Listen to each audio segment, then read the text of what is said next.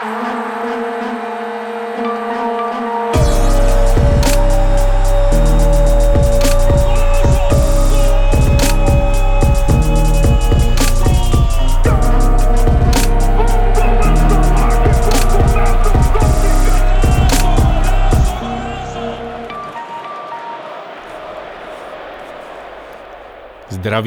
a vítám vás u nového dílu Outsidera.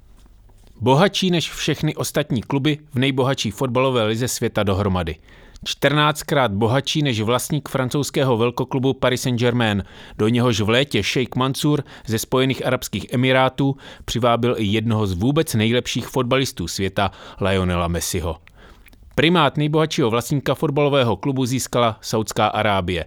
Přesněji řečeno Veřejný investiční fond Saudské Arábie, PIF, který za sumu 305 milionů liber získal 80% podíl v Newcastle United. A ten se tak zařadí do jejich investičního portfolia, zahrnující společnosti jako Disney, Uber, Facebook, Starbucks či farmaceutického giganta Pfizer. Klub ze severní Anglie, tradiční průmyslové bašty, někdejšího dělnického města, kde fotbal platil za dělnický sport pro dělnické diváky. Tomu se zdá být konec. Podle některých tím nastává nová éra světového fotbalu. Podle jiných se spíše dovršil současný proces, který bychom mohli nazvat spíše než komercionalizaci fotbalu jeho oligarchizací.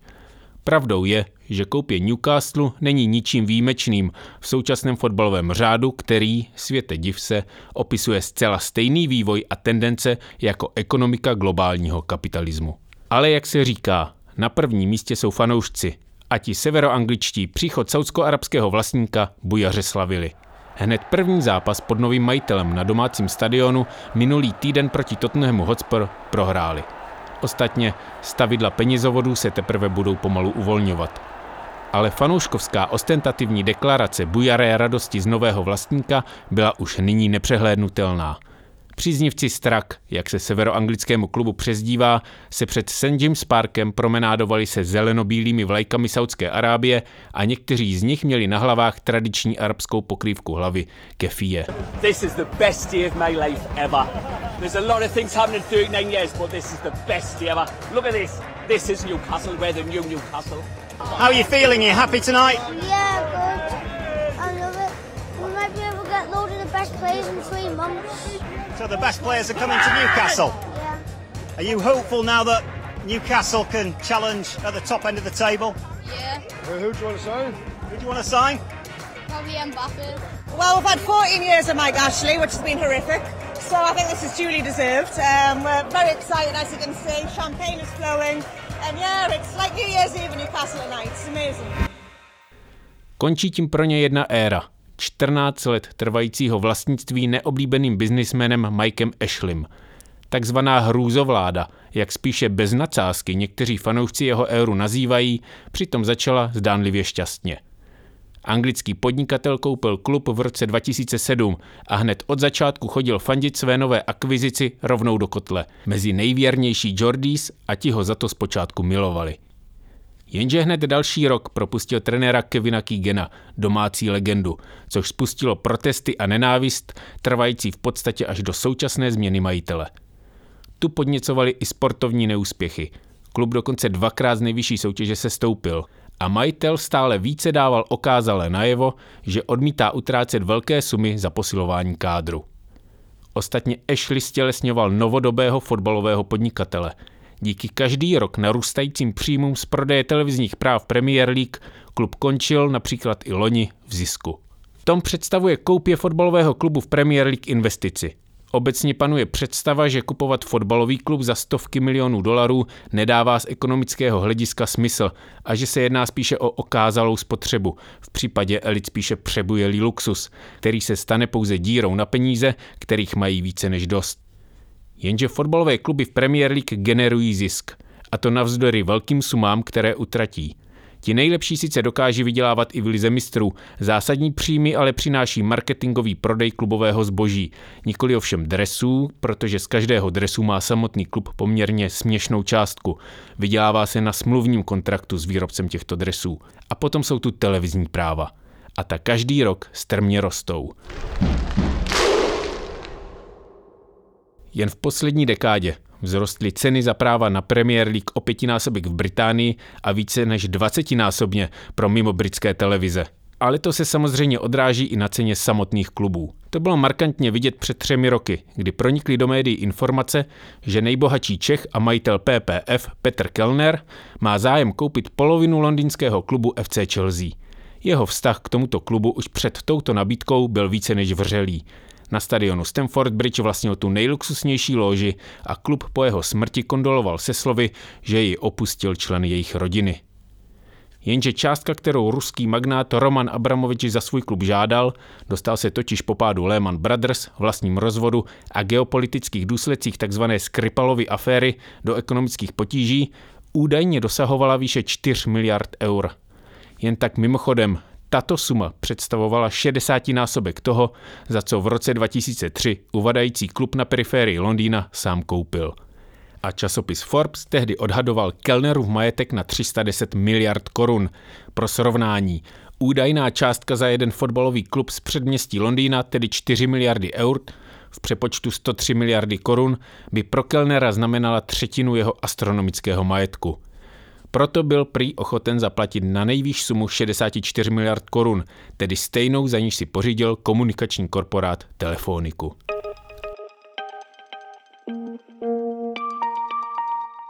Last but not least, peníze vydělává i stadion. Právě Chelsea, s níž nakonec Abramovič mohl slavit letos i zisk titulu v lize mistrů, čímž cena klubu ještě více vzrostla, má problém – Unikají mu fiktivní zisky kvůli poměrně nízké kapacitě stadionu, dosahující přes 41 tisíc diváků. Kellnerova potenciální koupě tak v sobě implicitně nesla nutnost investovat ještě navíc do přestavby stadionu. Ale zpátky na sever Anglie –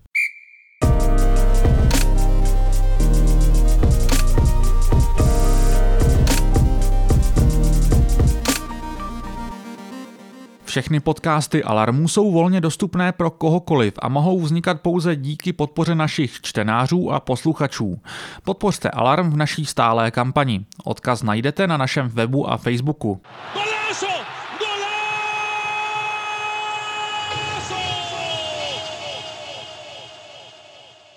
Stadion Newcastle, St. James Park, přezdívaný katedrála na kopci, je na tom trochu jinak – se svojí kapacitou 52 tisíc diváků je šestým největším stadionem ve Spojeném království. Problémem by tak pro některé mohla být spíše vysoká cena vstupenek. Ostatně o tom, jak vysoké ceny lístku v Premier League v místech tradičních fotbalových bašt, v městech s upadající průmyslovou výrobou a vytláčením dělnické třídy ze sedaček na zápasech jejich oblíbeného klubu se lze skvěle seznámit v hraném filmu Purely Belter v české distribuci označovaném jako Fanoušci. Ten je o dvou klucích z dělnického prostředí a jedinou zápletkou jsou jejich zoufalé pokusy nějakým způsobem ilegálně proniknout za brány St. James Parku. Spokesman for Newcastle United described last night's theft as an act of mindless vandalism. Mindless? That's bollocks, man. We put a lot of thought into that. You know what you and me need? A mission. What you on about, Jerry, man? Season tickets. Don't hand them out on the social, you know. They cost about £500, like, each. Podnikavec Ashley přišel s pompeznějším projektem, než být v šestý ve Spojeném království. A to vybudovat zcela nový stadion o kapacitě 90 tisíc diváků, na kterém by mohl hrát své zápasy i místní rugbyový klub Newcastle Falcons. Jenže stěhování do blízkého Lízy z parku vybudilo fanoušky k natolik masivním protestům, že ze stěhování sešlo. Ashley poté přišel s tím, že zbourá jednu ze střech a na jejím místě přistaví hned 6 tisíc nových míst. Podmínil to ale umístěním klubu v sezóně v šestici nejlepších, což i vzhledem k jeho skromným, ale ze strany domácích příznivců spíše skrblickým, minimálním investicím nemělo vzhledem ke konkurenci reálnou šanci na úspěch. A tak Ashley vydělal na té nejprostší komercionalizaci ve světě sportu vůbec, reklamním pronájmu, a to ničeho menšího než názvu samotného stadionu – v roce 2009 přišlo napřed krkolomné přejmenování na portdirect.com zavináč St. James Park, který posléze nahradilo pouhé Sports Direct Arena, což vycházelo z názvu právě Ashleyho firmy podnikající ve sportovním průmyslu. Kromě bezplatné propagace vlastního podniku tím ostentativně lákal potenciální sponzory. Nakonec se chytil Vonga.com, společnost poskytující krátkodobé půjčky – ta se ale k radosti klubových fanoušků stala jen hlavním sponzorem klubu a vrátila stadionu jeho původní název. Co zůstalo, byla po této anabázi ještě větší nevraživost domácích příznivců vůči Ashleymu. You're a wealthy man. Do people overestimate your wealth when they read Mike Ashley's worth X amount of billions? Do they do they actually believe that's what you carry around in your pocket? And can you understand why fans think, well, why isn't Mike buying us a million player? Why is he fifty million? Yeah, it's very very difficult to get the scale in football. So if you sort of say to me, well, I'm wealthy, okay, in theory I'm a whatever billionaire, maybe a multi-billionaire. But in reality, my wealth is in Sports Direct shares that, the, as I said the other week, are the same as wallpaper. I don't have that cash in the bank. So I don't have that ability to write a check for 200 million. I don't have it. It's, it's very simple. It's, it's not there. I would have to sell the Sports Direct shares to fund that. So people outside of football looking in, and, and the way sometimes it's portrayed is that that those sort of wealth terms are in the bank, they're not. And I've got to make it crystal clear I am nowhere near wealthy enough in football now to compete with the likes of Man City, etc., not just Man City, where it's basically it's a wealthy individual taking on what is equivalent of countries. I cannot, uh, I cannot and I will not. Nyní jeho éra končí. i když vzhledem k tomu, že na sportu vydělává, spíše dovršil úspěšný projekt jeho prodejem. Mimochodem, vyjednávání se Saudy trvalo 18 měsíců. Původním záměrem Saudu byla totiž koupě mnohem slavnějšího a především světoznámějšího klubu Manchester United v roce 2018. I z toho by byli někteří domácí příznivci United značně nadšení, protože současní majitelé, rodina Glazerů, vlastnící mimochodem i mnohem lépe vydělávající klub v americkém fotbale a posledního vítěze Super Bowlu Tampa Bay Buccaneers, podobně jako Ashley dráždí svojí snahou na klubu především vydělat.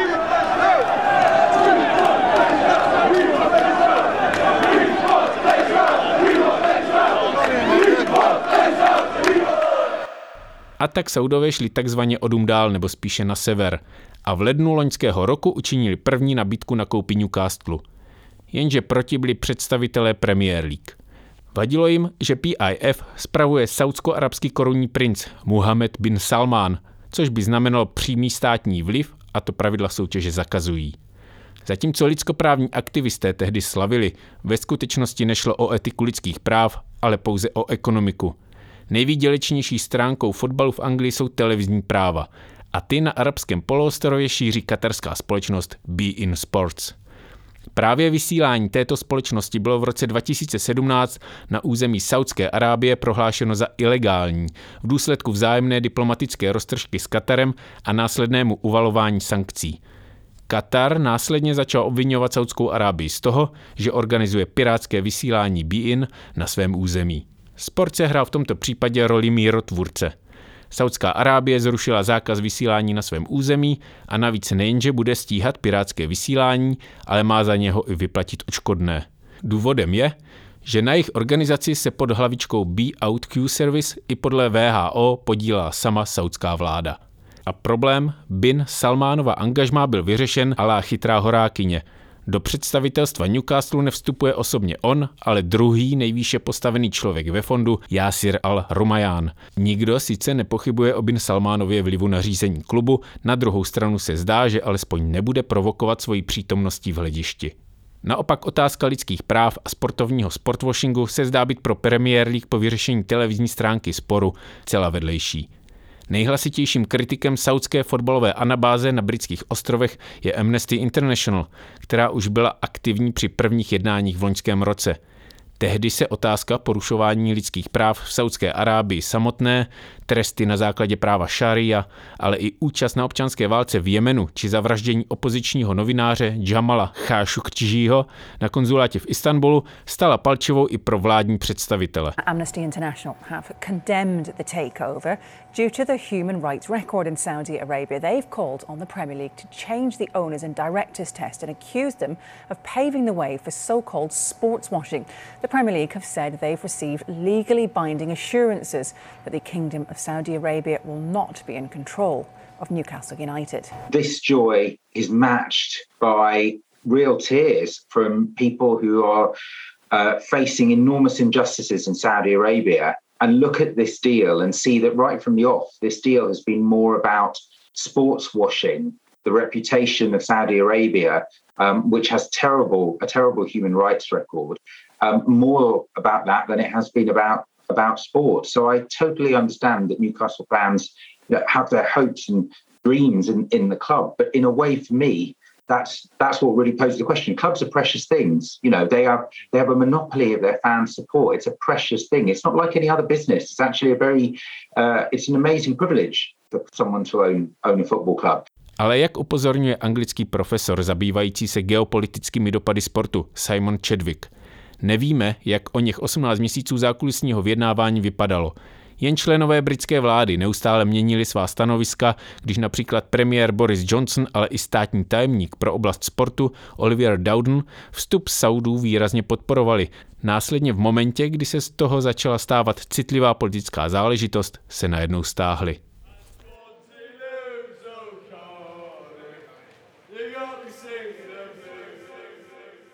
Tady zdaleka nejde jen o fotbal. Pro Saudskou Arábii je to příležitost k investicím, ale i ke zlepšení vlastního image a odkládání pozornosti od vlastních problémů. Podívejte se na francouzské PSG. Poslední měsíce všichni mluví jen o Messim. Kontroverzi kolem katarských majitelů nikdo neřeší, připomíná Chadwick. Ve svém textu ke vstupu Saudu do britského fotbalu zdůrazňuje i třetí rozměr celé transakce. Kromě sportovní stránky a morální je tu politicko-ekonomická, kterou nelze redukovat jen na mediálně bombastická prohlášení, že se z Newcastle stal přes noc nejbohatší fotbalový klub na světě. Well, it's more a question of when rather than if, because if we look at it, you could say 10 years from now, would you argue that they could be champions yeah. in the Premier League? Yeah. When you think about wealth, when it's linked to quality? Well, it depends, depends how much control is going to be exerted over how they spend that money. At the end of the day, they will have a run for three years because of the profitability of Newcastle United, irrespective of COVID, where financial fair play isn't going to trouble them because they've been left in a profitable position. They're not carrying any losses. So they can afford to go out and, and if they wanted to, I'm not suggesting they will, they could afford to go out next summer and spend 500 million quid bang on players, and they wouldn't be in any jeopardy of breaching financial fair play. Five hundred. They could they could spend a billion if they wanted to in the first season because the depreciation on that would be two hundred and fifty million quid. They've got gains. They've got three years before any financial fair play regulation comes in that can sanction them for breaching the losses. That so will they come. could spend a billion. They could go and spend what they wanted I to. They could spend a billion in they could spend. deals. They thought can spend what they want. V případě Saudské Arábie nejde o nějakou výjimku. Jako stát, který funguje na bázi karbonového rentierství, kdy výdělky z prodeje zemního plynu a ropné suroviny musí dál investovat, představuje sport jednu z dalších oblastí, které pomáhají diverzifikovat jinak jednostranou ekonomiku země. Proto existuje a dlouhodobě již funguje masivní program utrácení, který zahrnuje vše od vybudování multimiliardového sportovního megaměsta až po podporu nové generace fotbalových hvězd, včetně nynějšího klubu z kolébky fotbalu. Nejsou to pouhé spekulativní a neuvážené pokusy. Jak Chadwick upozorňuje, vůbec by nebylo překvapivé, kdyby se na tréninku v St. James Parku objevili saudsko-arabští fotbalisté. Chadwick dále mluví i o tom, že je velice pravděpodobné, že Saudové vstoupí majetkově i do Interu Milán a Olympiku Marseille a vybudují fotbalovou franšízu podle vzoru Manchesteru City.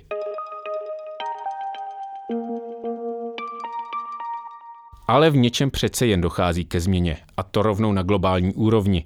Země Blízkého východu, ale také třeba Čína, své kapitálové přebytky investovali dlouhodobě do sportu ve svých vlastních zemích. Proto nebylo výjimkou a z hlediska fotbalové kariéry nijak velkým šokem, když se největší hvězdy starého kontinentu stěhovaly do Číny nebo zemí, jako jsou Saudsko-arabské emiráty, Katar či Saudská Arábie. Posledním výrazným přestupem byl odchod španělského záložníka Xaviho z katalánského velkoklubu FC Barcelona do katarského Al-Sadu před 6 roky. Vrcholný majstrštyk ale udělala Čína.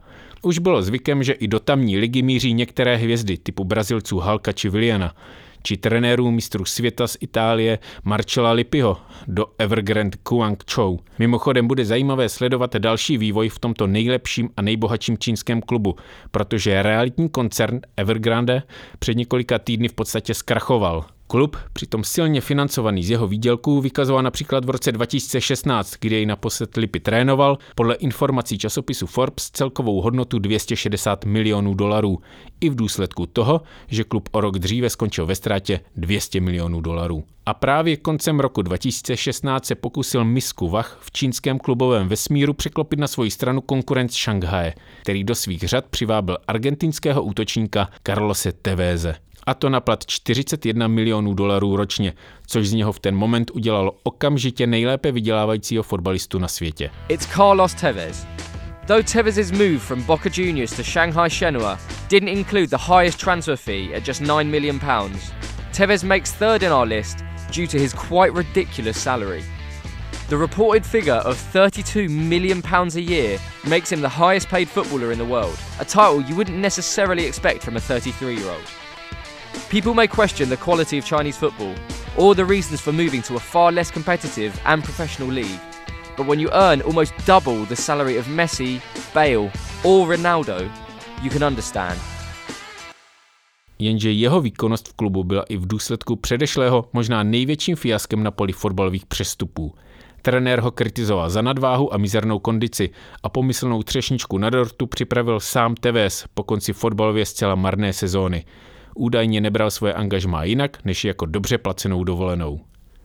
I v reakci na explicitní degradaci čínské ligy, ale také na nějak rostoucí výkonnost čínských hráčů vedle žoldáckých hvězd se tamní liga rozhodla omezit počet cizinců v klubech a tím ambiciozní plán využít kapitálových rezerv čínské ekonomiky k vybudování možná nejlepší fotbalové ligy světa vzal za své.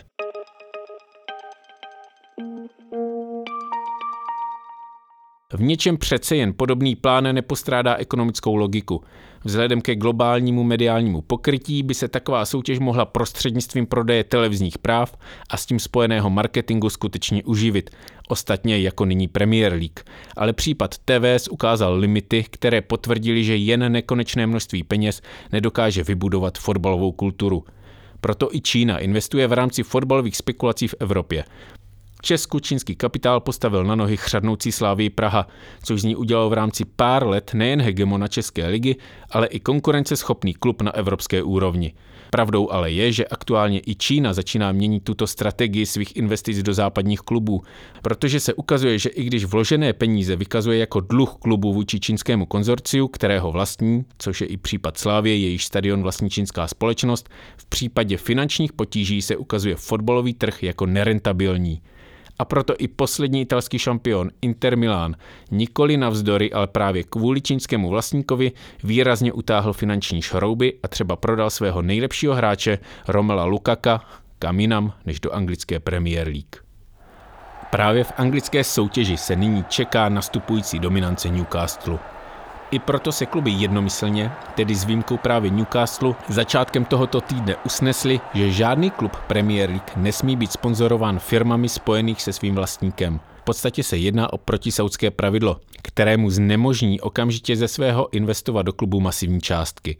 Pravidlo má zatím oficiálně pouze měsíční zkušební platnost. Strach z brutální konkurence ostatně nikdo v Premier League netají. Německý kouč Liverpoolu Jürgen Klopp ho vyjádřil zcela otevřeně. Pokud mluvíme pouze o fotbale, tak si musíme říci, že se Newcastle stane budoucí supervelmocí. Toto je třetí klub, co se týče světového fotbalu, o kterém vím, že patří jedné z nejbohatších rodin na světě, řekl v rozhovoru pro stanici Sky Sport. Možnosti, které se jim tímto otvírají, jsou obrovské. Když se měla zakládat Superliga, byl na to naštvaný celý svět. Tohle ale je Superliga o jednom klubu. Newcastle bude zaručeně hrát dominantní roli ve světovém fotbale a to po dobu dalších 20 až 30 let dodává. A čeho se všichni bojí? Zopakování úspěšné cesty Abramovičovi Chelsea a Mansurova Manchesteru City mezi světovou fotbalovou elitu. Ostatně, jak sama řekla Amanda Stavely, finančnice, která se pár hodin po saudské koupi stala jednou z nejviditelnějších osob v čele klubového vedení a jejíž investiční společnost PCP Capital Partners je spolu se společností Reuben Brothers minoritním vlastníkem doplňujících PIF. This is a game changer. A jejím plánem je zautočit na titul v rozmezí následujících pěti až deseti let. Faktickým problémem je ale v současnosti předposlední příčka Newcastle v lize a jediný nevyhraný zápas po osmi ligových kolech.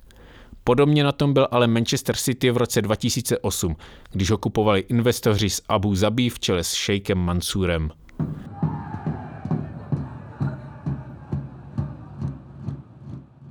Mimochodem, Zatímco celková hodnota Saudsko-arabského fondu se odhaduje na 320 miliard liber, Mansurovo bohatství na relativně marginálních 32 miliard. Ale Citizens, klub ve stínu městského rivale z United, následně investoval do posílení kádru, včetně okamžitého nákupu hvězd typu Brazilce Robíňa z Realu Madrid a po pouhých čtyřech letech už dosáhl na titul ligového šampiona. Manchester United's game is over. So is Bolton's game at Stoke. QPR are safe, they don't know it yet. Balotelli. Aguero! Staggering! Just staggering! He's won the league with 90 seconds of stoppage time to play. United's game was over. They had it. They've had it stolen back. Od té doby zaznamenal další čtyři trumfy v Premier League a třikrát skončil druhý. Asi není třeba dodávat, že se tím stal v posledním desetiletí jednoznačně nejlepším klubem ligy. Na rozdíl oproti časům nástupu Chelsea nebo City má Newcastle nevýhodu jednak v tom, že ostatní kluby v lize mají mnohem větší finanční možnosti, než tomu bylo třeba před 10-15 roky. Za prvé se masivně zvedly příjmy z televizních práv dělené mezi kluby, za druhé se proměnili jejich vlastníci a těmi z velké části jsou buď sportovní podnikatelé nebo rovnou globální oligarchové. Existuje ještě jeden zádrhel který se spíše snaží, než skutečně tlumí, volnotržní svobodu skoupit nejlepší hráče na světě a drtit konkurenci. Finanční fair play. Jenže zatímco platí ve španělské či francouzské lize, anglická zůstává věrnou kopií liberalismu londýnského City, takže žádné podobné regulace omezující kluby v utrácení nemá. Španělská regulace klubových příjmů a výdajů již před sezónou zamezila finančně strádající Barceloně podepsat smlouvu s Messim. A to i napříč tomu, že nabízela plat v nejnižší možné výši. Jenže španělský zákon o minimální mzdě zakazuje snížení předchozího platu o více než 50% a bohužel Messiho předchozí kontrakt, který z něho dělal nejvýdělečnějšího sportovce na světě, mu včetně odměna nabízel až 555 milionů eur za čtyři roky. I proto odešel do Paříže, která mu jako základní gáži platí 35 milionů euro ročně a kde v létě přivítal celou řadu hvězdných posil jako své spoluhráče. Francouzské ligové fairplay se řeší až po sezóně, během níž může klub své výdělky navýšit i prodejem talentovaného a žádaného Kyliana Mbappého a tím do regulujících stanov zázračně proklouznout. Ještě jsou tu omezení na úrovni evropských pohárů UEFA, jenže vzhledem k prachbídným výkonům má k účasti v nich Newcastle ještě poměrně daleko, takže může začít spustit investice. Navíc, jak se nedávno vyjádřil někdejší český reprezentant a nyní viceprezident Juventusu Turín Pavel Nedvěd, finanční fair play je třeba zrušit, protože reálně nikoho neomezuje, jen ty, kteří ho poctivě dodržují. V případě již zmiňované Paříže a City to došlo tak daleko, že podle informací Football Leaks jim pro hřešky proti Financial Fair Play pomáhal účetně zametat i tehdejší generální ředitel UEFA. Tím nebyl nikdo jiný než dnešní šéf světového fotbalu Gianni Infantino. Infantino měl dovolit, aby ohodnotili sponzorské smlouvy výš, než byla jejich skutečná hodnota. V případě klubu z Manchesteru mělo jít o desítky milionů eur a u francouzského velkoklubu údajně šlo dokonce o stovky milionů eur.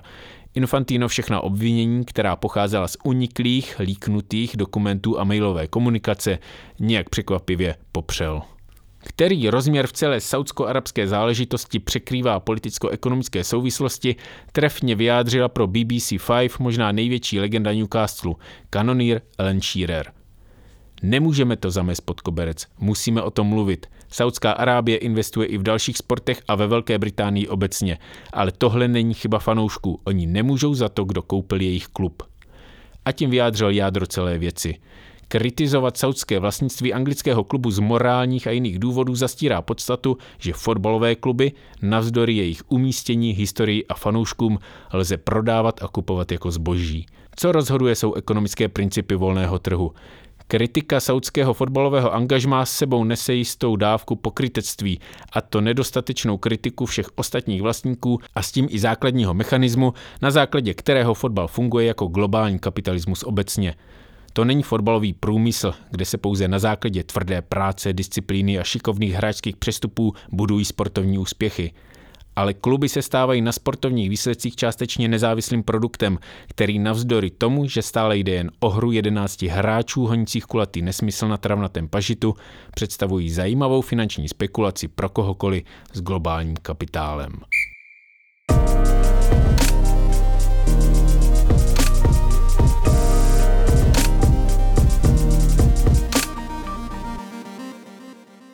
Tak to je z dnešního dílu Outsidera vše. Pokud se vám líbí podcast Outsider nebo máte rádi Alarm, podpořte naši práci v aktuální crowdfundingové kampani na Darujme.cz. Alarm není jen médium, ale také komunita, která v české veřejné debatě hájí hodnoty demokracie, rovnosti a spravedlnosti a ukazuje, že jiné Česko je možné. Podpořte naši redakci finančním příspěvkem Volte Alarm. A například několik stovek měsíčně nám pomůže zaplatit studio Mr. Wombat, které nám poskytuje skvělé zázemí k nahrávání podcastů Alarmu. Díky, že nás podporujete. Takže sportu zdar a alarmu zvláště.